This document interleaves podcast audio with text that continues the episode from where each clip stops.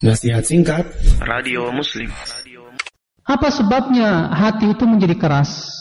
Kata para ulama, yang paling utama adalah karena maksiat.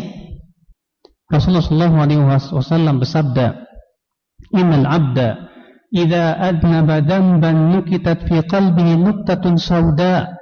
Seorang hamba apabila ia melakukan dosa, maka akan diberikan di hatinya titik hitam Fa'in taba saqula qalbu. Apabila ia bertaubat kepada Allah maka akan menjadi beninglah ia hati tersebut.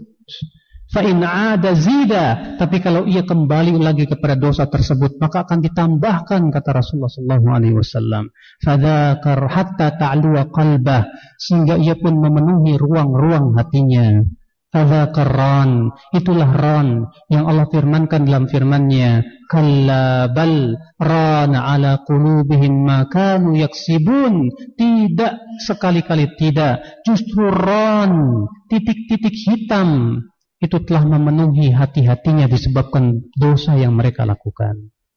Ada orang datang Ustaz kenapa hati saya tidak bisa menangis?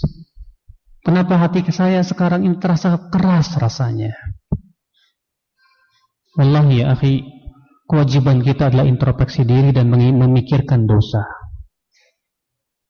Bahagialah seorang hamba yang lebih memperhatikan dosa dirinya dibandingkan memikirkan dosa orang lain. Orang yang memikirkan dosa dirinya, manfaatnya banyak. Dia akan menimbulkan taubat kepada Allah. Dia akan menimbulkan ketawaduan dan mengusir kesombongan dia akan menjadikan dia berusaha untuk tunduk kepada Allah Subhanahu wa taala. Berbeda dengan orang yang tidak pernah mengingat dosa-dosanya, akhirnya dia jadi jadikan oleh Allah mengingat dosa orang lain, akhirnya dia lupa kepada dosanya sendiri. Sehingga akhirnya seperti itu akan menyebabkan kita dia merasa dirinya lebih daripada temannya. Akhirnya timbul kesombongan dirinya. Akhirnya kurang ketundukannya kepada Allah Subhanahu wa taala. Makanya ya akhi subhanallah ya, hati yang tidak bisa khusyuk itu akibat daripada dosa.